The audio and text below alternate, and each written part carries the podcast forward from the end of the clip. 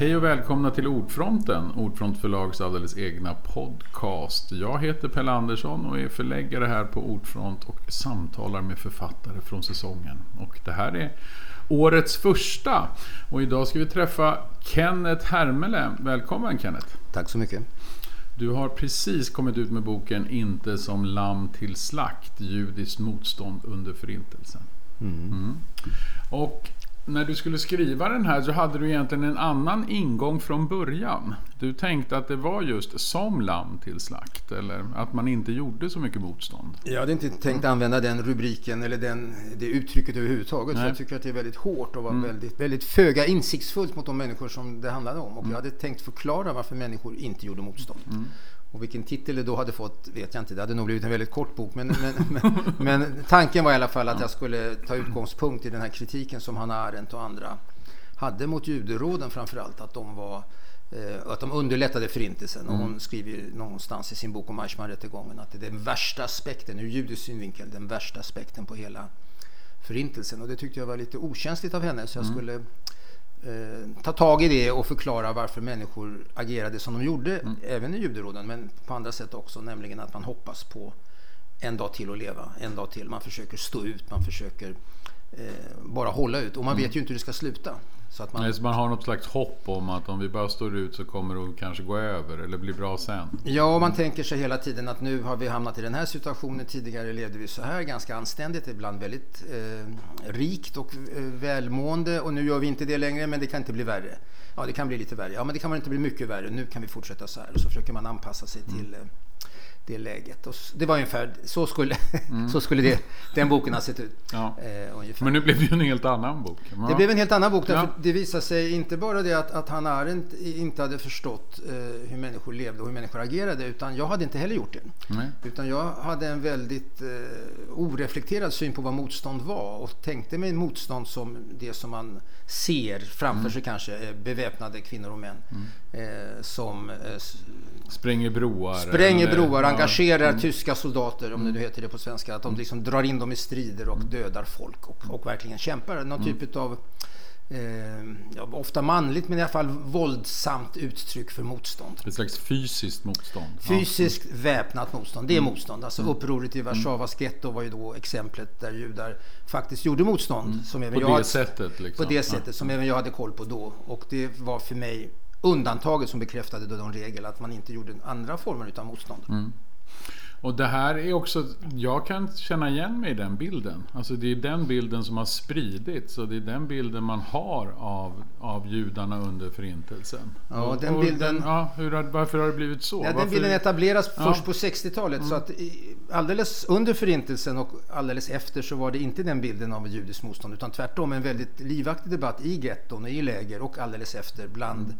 människor som försökte förstå och förklara vad förintelsen hade handlat om. Mm. Som, eh, där motstånd i dess olika former var en väldigt stark del. Eh, och det blev det sen igen på 80-talet. Men just ungefär när jag fick mina idéer om mm. vad det här var, när jag mm. var i mina tonår mm. på 60-talet, då var inte det den dominerande bilden, utan då var det den här bilden som Hanna Arendt för mig var den viktigaste uttolkaren utav, men kanske i, i, bland historiker var inte hon så viktig, utan det fanns andra uttolkare ut, utav förintelsen som sa att judar gjorde inte motstånd, judar gick som lamm till slakt. Mm. Eh, och den bilden etableras på 60-talet och sen hade jag den bilden med mig mm. ända fram till alldeles nyss. Mm. Och hur länge var den också kanske den rådande bilden menar du? Och varför förändras den bilden? Ja, den, det var den rådande bilden eh, under den här perioden därför att de forskare, framförallt en kille som heter Raoul Hillberg som skrev en, ett tusensiders verk runt i början på 60-talet som blev den dominerande förklaringen och, och genomgången av vad förintelsen hade varit och, och mm. den är fortfarande en väldigt bra och läsvärd och så vidare. Det är inget fel på boken egentligen kanske?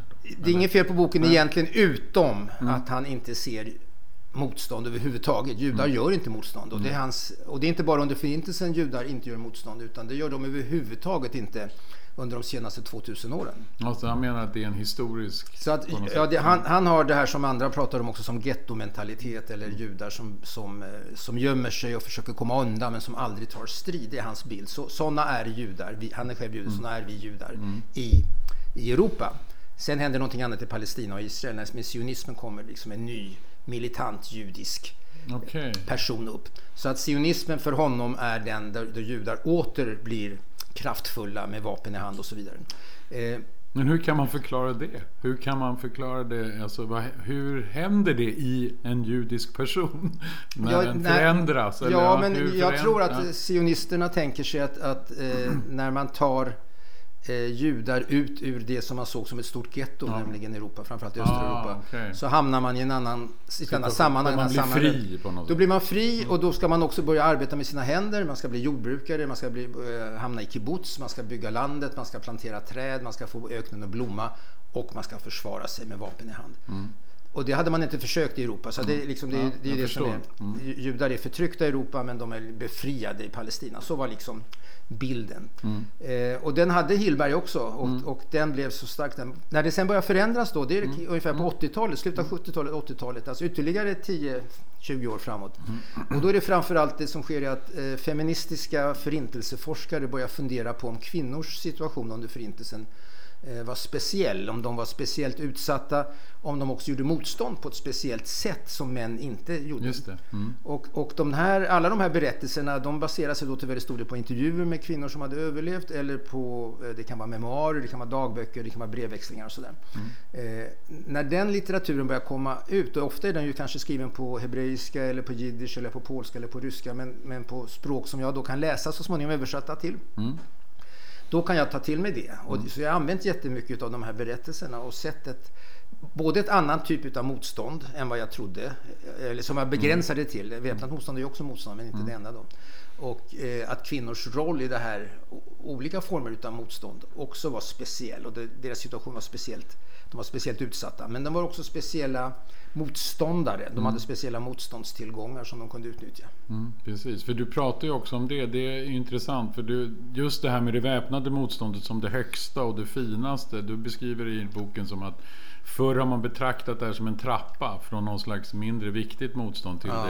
det riktiga motståndet. Precis. Och du beskriver det snarare som en solfjäder av motstånd. Solfjäder, en palett, ja. någonting mm. sådant där ja. som, som breder ut sig framför, framför människor när människor ska fatta beslut om hur de ska överleva, hur de ska mm. försöka hantera den, det här förtrycket de är utsatta för. Och vad menar du finns för olika typer av motstånd då, förutom det väpnade ja, alltså det, det väpnade motståndet när man ser det som, man, man, en, del, en del motståndsforskare, eller den som skriver om det här, brukar skriva om skillnaden mellan passivt och aktivt motstånd och det där det väpnade motståndet då är aktivt och därmed farligare och det passiva motståndet är liksom lite förstulet eller lite i smyg eller man kanske mm man gör det låter inte... som nedvärderat fortfarande. Ja, jag tycker det. Jag, jag gillar inte, jag gillar inte det. För, för, att allt motstånd är ju farligt. Un, un, under den här totalitära regimen som Hitler etablerade så var ju allt motstånd kunde leda till döden för de som utövade det. Eh, vad man ser då, tycker jag, dels så ser man att de här olika motståndsformerna eh, kuggar i varandra. Så att man, man tänker sig att, att, för att kunna göra en viss typ av motstånd, till exempel ansluta det till partisanerna, mm. som ju många judar gjorde. Det var 10 procent av partisanerna i östra Europa var judar. Eh, så måste de först kunna fly, en annan typ av motstånd. Mm. De måste ha en, eh, tillräckligt med självkänsla och tillräckligt med energi och tillräckligt med eh, insikt om vad förintelsen innebar för att kunna ta det här steget. Mm. Så att eh, de här första motståndsformerna som kanske som tidigare då kallas för passiva eller mm. kulturella ibland, eller ibland religiösa. De är nödvändiga för att göra människor, för att göra det möjligt för människor att ta andra steg också. Ett annat sånt här exempel på hur de här olika motståndsformerna eh, länkar i varandra är ju smuggling. Mm. Eh, eh, och ett av de mest berömda exemplen på detta är ett, eh, ett, ett sabotage som judiska fångar i Auschwitz eh, genomförde mot ett av krematorierna där i krigets slutskede. Krematorium 4 sprängdes eh, och kunde inte användas längre. Eh, efter det. Och eh, hur kunde man göra den här sprängningen? Jo, kvinnor som jobbade i den, de ammunitionsfabriker som fanns i det här stora Auschwitz-komplexet också. De smugglade in till eh, lägret eh, små eh, fragment utav, utav mm. sprängmedel mm. som så småningom blev de här, den granat och de andra sakerna man kunde göra så att man kunde göra den här sprängningen. Så att smuggling som var livsfarligt förknippat då med sprängning, som också var livsfarligt förstås, mm, mm. Eh, blev ju en sorts... Eh, ja, de förenar sig så att säga, de här olika mm. motståndsformerna. Det är därför jag inte vill se dem som, som, en, som en trappa eller som en hierarki, utan mm. som olika, olika motståndsstrategier helt enkelt. Och alla behövdes för varandra, var förutsättningar för varandra. De var förutsättningar för varandra. Man hade mm. inte haft, om man tänker sig den här första, eh, den, den motståndsform som som jag kallar för symbolisk som innehåller kulturell verksamhet, där man skrev musik, att man, att man höll på med olika typer utav upprätthållande utav värdighet för människor mm. i, i gettona. Hade man inte haft den resningen och den självkänslan så hade man inte kunnat ta nästa steg och inte nästa steg och inte nästa steg. Så att, då hade man kanske aldrig kunnat fly och då kanske man aldrig hade kunnat bli partisan och då kanske man aldrig hade kunnat spränga det tåg som man sen spränger. Nej, precis. precis. Ja, ett par år senare mm. kanske i några fall. Och det handlar ju även om det här som du pratar också om att med sprida information. Så man, ja, det var du ju kort inne på här också, att man vet läget. Att man förstår vad landet är på väg eller vad som händer. Alltså en, ja, alltså en, ja det, det, det, här var ju en av de stora mm. frågorna i getton. Liksom. Mm. Är det verkligen möjligt att tyskarna ska döda alla? Det var mm. många som inte trodde att det, kan inte vara så. Eh, och andra sa, jo men vi har hört, det finns ett läger som heter Treblinka. Mm. Eh, bara ett tiotal, tjugotal mil bort härifrån. Där, som bara är byggt för för att döda judar. Man gör ingenting annat. Man exploaterar dem inte, man försöker inte samla dem, man försöker inte göra någonting annat. Det är bara döden. Inte, inte ens svälta dem till döds. Man dödar dem en gång. Mm. Nej, men det kan väl inte stämma, säger några andra. Och så, och så håller man på att diskutera det. En del förstår det. Mm. Att det faktiskt är så. Eh, och de kanske överväger flykt ur gettot. Mm. Medan de andra som inte tror det, de tänker att vi stannar ett tag till. Mm. Så de, då får man den där den mm. Men sen så finns det ju en annan aspekt av det här med ett sorts motstånd som också är eh, viktigt, farligt eh, och också väldigt viktigt för vår förståelse idag. Och det är mm. det som jag kallar för polemiskt motstånd. Och det handlar ju om att det handlar om historieskrivningen. Hur ska vi eh, kunna få människor att, att tro och förstå att det faktiskt var som det var. Ja, precis. och då, var vi var och då, för. Ja, men en del skriver dagböcker, mm. vilket eh, var förbjudet hade de blivit avslöjade. En del eh, jobbade med en sorts arkivarbete. Det finns ett, ett berömt arkiv i Warszawas getto som är väldigt omfattande eh, som, som försöker dokumentera alla aspekter utav livet. Alltså vardagligheter, trivialiteter, eh, tal, eh, menyer, prisutveckling, hur det gick i kriget, allt sånt där. Mm.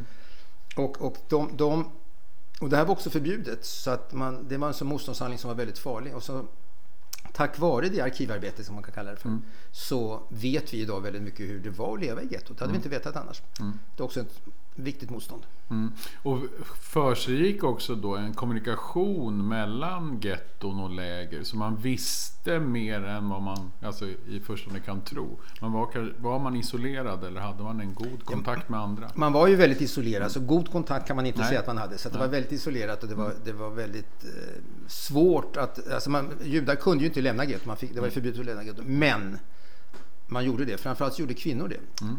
Eh, och kvinnor var, ungefär 70 procent av de som var kurirer eh, var kvinnor. Mm. Eh, som togs ur, ur ett getto och kanske lämnade, närmade sig ett annat mm. getto. Och så hade med sig information och som berättade hur vi resonerar om vad som kommer att hända här.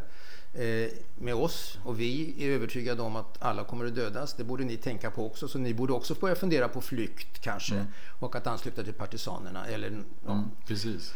Och, och, det finns ju till och med berättelser om hur man gör, man gör seminarier om hur motstånd ska organiseras mellan olika getton. Där man, så man, liksom, man har de här kvinnliga mm. kurirerna åker runt och säger kan inte ni komma till, nu kommer inte ihåg om det var i Warszawa man kom till eller om det var någon mm. av de andra gettona. Mm.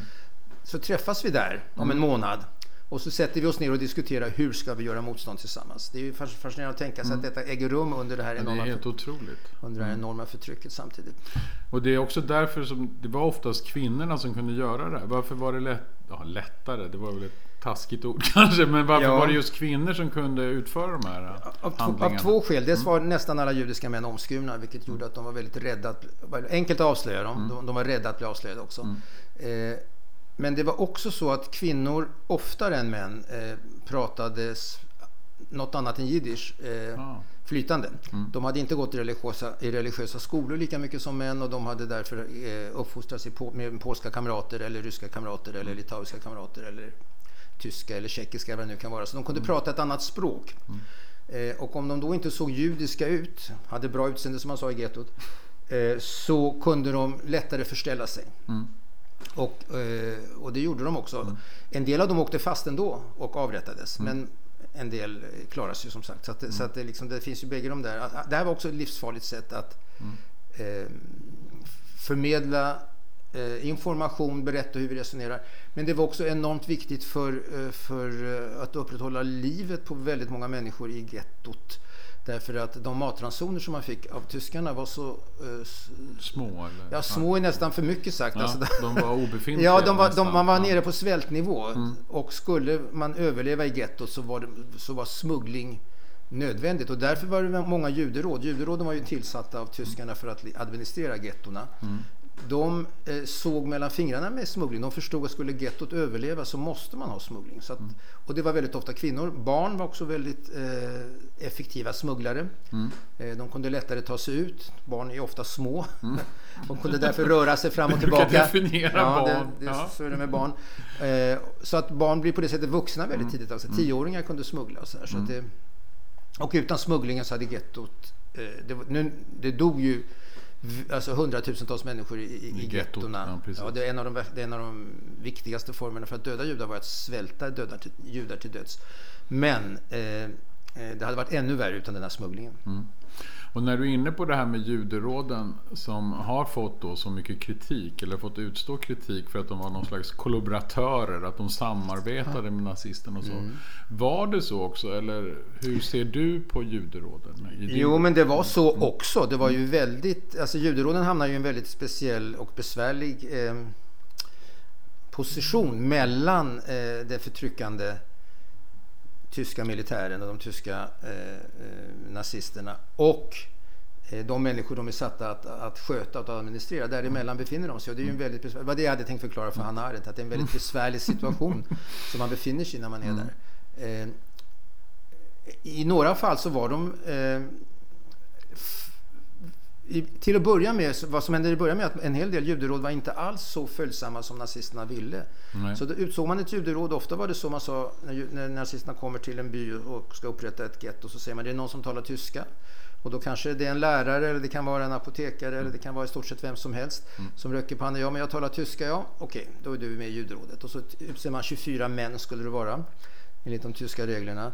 Och om de då inte är tillräckligt följsamma Ja, men då avrättar man dem och så utser man ett nytt juderåd. Mm. Och så håller man på så där i några fall tre, fyra gånger. Mm. Tills till man får. är det ett följsamt till, juderåd. Ja, till slut så har man fått dem som mm. tänker sig okej, okay, nu gäller det att överleva mm. så att vi går med på det här. Eh, så att det där, det, absolut finns det juderåd som är väldigt, väldigt följsamma mot, mot tyskarna. Eh, de flesta juderåden tror ju inte att, eh, att de själva ska klara sig bättre än gettot. Alltså de lever ju mm. bättre än gettot för de har ju mycket mera för, eh, förmåner. Men de tror att de ska kunna rädda en del av gettot i alla fall. Det. det. är det som är mm. deras huvudsakliga. Och då måste man gå tyskarna till möte. Säger mm. tyskarna vi ska skicka iväg tusen så försöker man minska tusen till kanske bara hundra mm. till döden. Mm. Ja, och nästa dag är det tusen igen. Ja, men då kanske man kan minska det till 500 så har man räddat folk en dag till, en dag till och mm. leva. Mm. Men sen finns det också jud, eh, juderåd som är eh, mycket mer intressanta i den meningen att de försöker samarbeta med motståndsrörelsen. I många getton finns det ju motståndsrörelser mm. som ibland samarbetar med partisaner utanför eh, och ibland eh, förbereder olika typer av flykt eller sabotage eller smuggling som vi pratade mm. om nyss. Eh, och juderåden kan mycket väl samarbeta med dem och, och därför vara med och att underlätta ett sorts Mm. överlevande och flykt ut ur getton. Och, och där, hade juderådens medlemmar avslöjats med det så hade de ju dödats omedelbart för, för detta också. Så det är också otroligt farligt mm. för juderåden. Men där, där, finns det. Och några, I några fall så är det ju väldigt stora eh, motståndsaktioner. Eh, gettot i Minsk, eh, Belarus huvudstad, eh, ett stort getto. Och där lyckas motståndsrörelsen tillsammans med juderådet få ut ungefär 10 000 fångna judar. 10 000, det är, det är mycket. otroligt är, mycket. Ja. Ja. Och många av dem ansluter sig till partisanerna. Så det ser man ju också det här sambandet som mm. jag är ute efter mellan flykt som kan bli ett väpnat motstånd i nästa, som kan bli sabotage. Och, och här är juderådet då med. Mm. Eh, Juderådet i Warszawa var inte med i den här i kartläggningsarbetet, det arkivarbete som, som eh, drogs igång i Warszawa som kanske är det mest berömda av alla de här arkiven. arkiven. Ja. Ja, Men på andra, i andra håll har Juderådet eh, sagt att vi kanske skulle dokumentera det här mm. och varit med på detta också. Mm. Så att det finns så att en av poängerna tycker jag i det här sättet att diskutera motstånd är att, att, att, att alla generaliseringar där man säger att judar var på ett enda sätt, juderåden var på ett enda mm. sätt, är felaktiga. Mm. Eh, och eh, judar var på många olika sätt och juderåden var också på många olika sätt. Mm. Och det är det som, har, har, du tyckt att det har varit också en poäng för dig? Att, eller har det blivit upp, har det liksom kommit till dig den här förståelsen? Ja, alltså, ja. det har kommit till mig ja. eh, dels förståelse vad motstånd är, mm. eh, som jag inte hade koll på tidigare. Och, och jag har också börjat se känner, jag känner eh, mer och mer, jag tar mer och mer avstånd från alla den här typen av generaliserande mm. slutsatser mm. om hur det är, eller om hur det var. Mm. Och väldigt många av de här berättelserna, jag återger ju många här i, i, i, boken också, handlar ju om, om tillfälligheternas spel, det handlar om en individuell eh, handling, det kan handla om en grupphandling eh, som är annorlunda från ett getto till ett annat. Mm. Från, från ett läger till ett annat. Mm. Och, och, i, I slutändan då från en individ till en annan. Ja.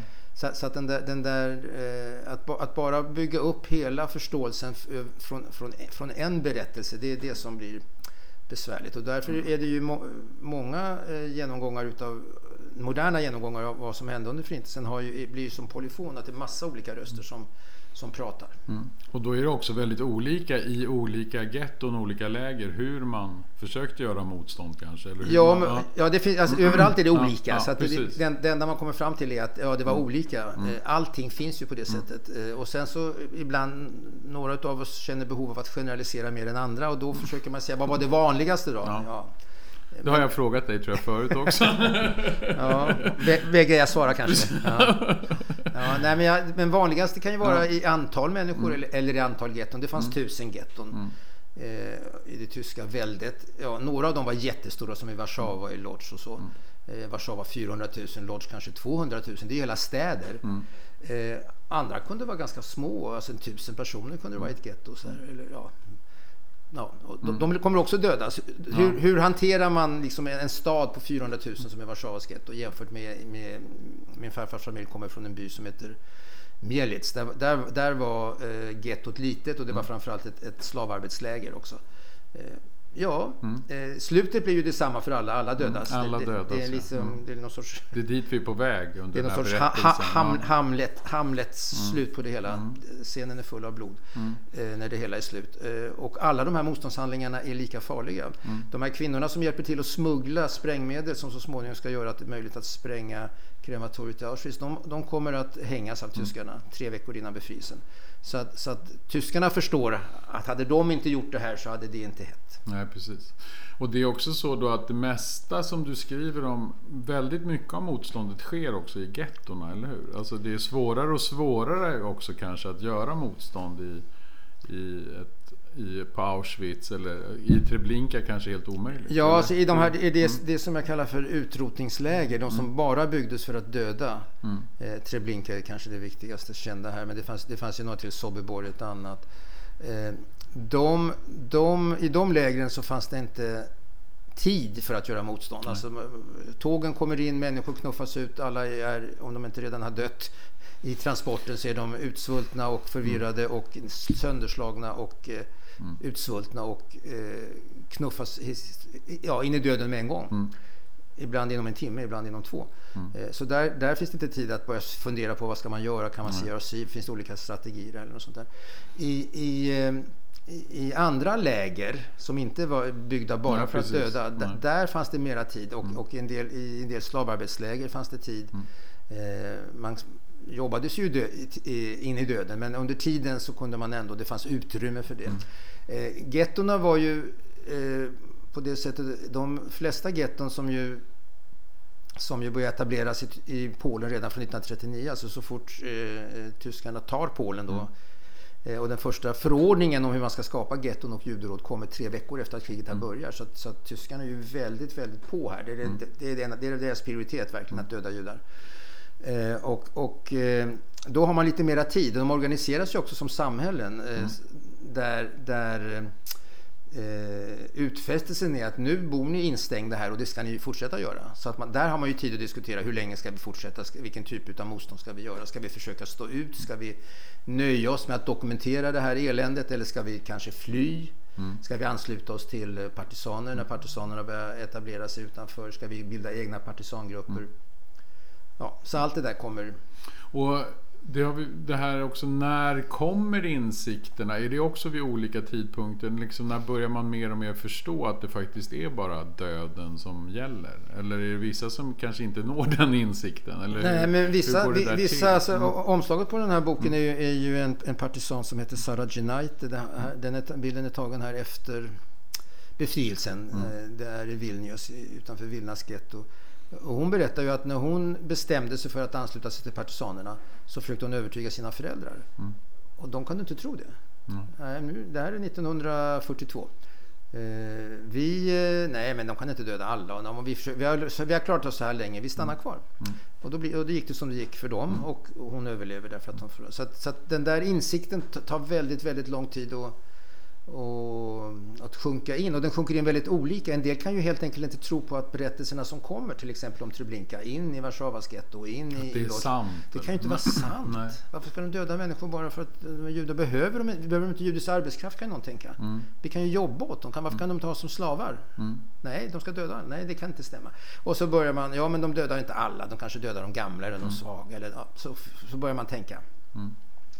Så att det, där, det där tar ju lång tid innan, innan, innan man förstår att det är. Och, och någonting som är, som är typiskt för den här, eh, den här formen utav eh, motstånd som jag kallar för det utsiktslösa eller det instängda motståndet, det omgärdade motståndet, till exempel upproret i Warszawas getto.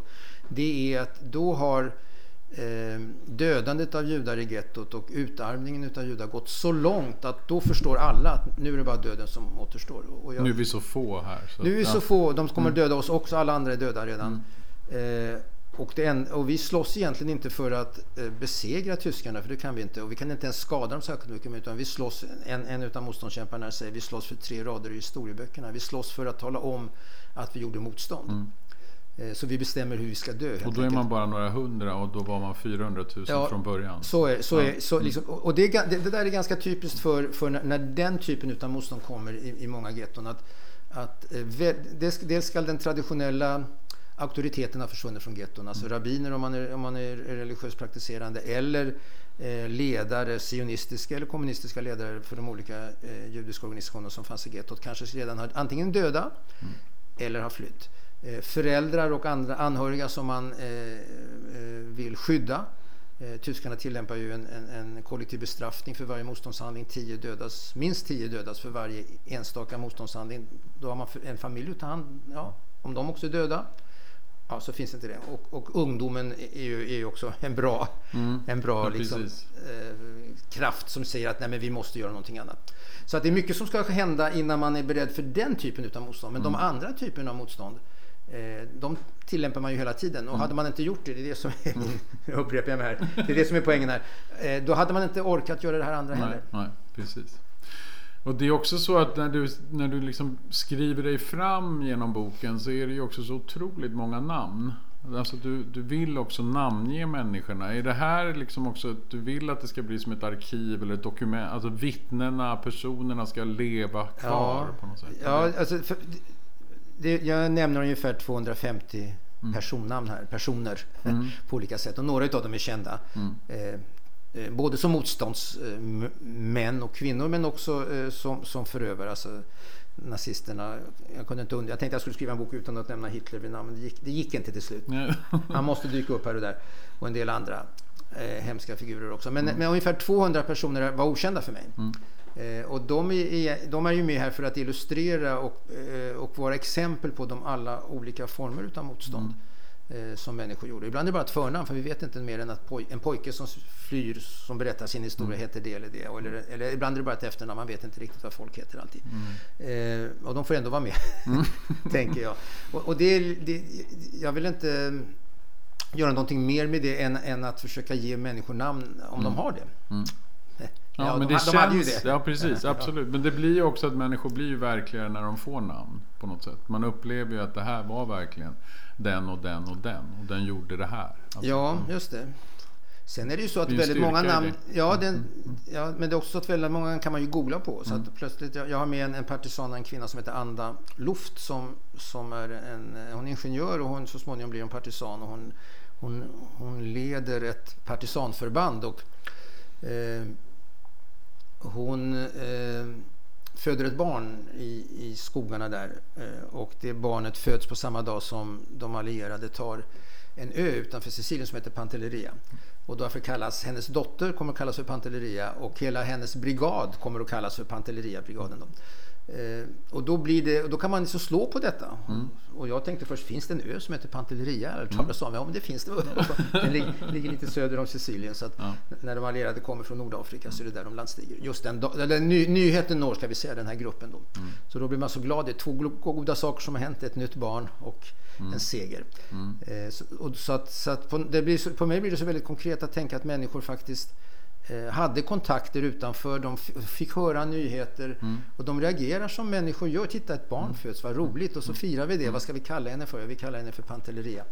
Eh, det slutar illa. Hela, eh, även den här historien slutar illa så småningom. Men, men, men just den där, mm. den där glädjen som finns just i ögonblicket. Och, och, och, det är ju samma sak som jag vill använda en del, en del av de fotografer som fanns i getton som går runt och dokumenterar livet.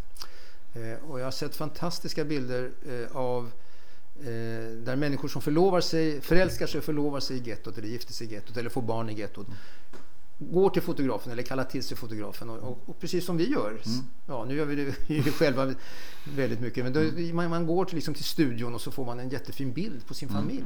Och det är väldigt rörande att se de där mm. bilderna för det är ju verkligen livet medan det pågår. Mm.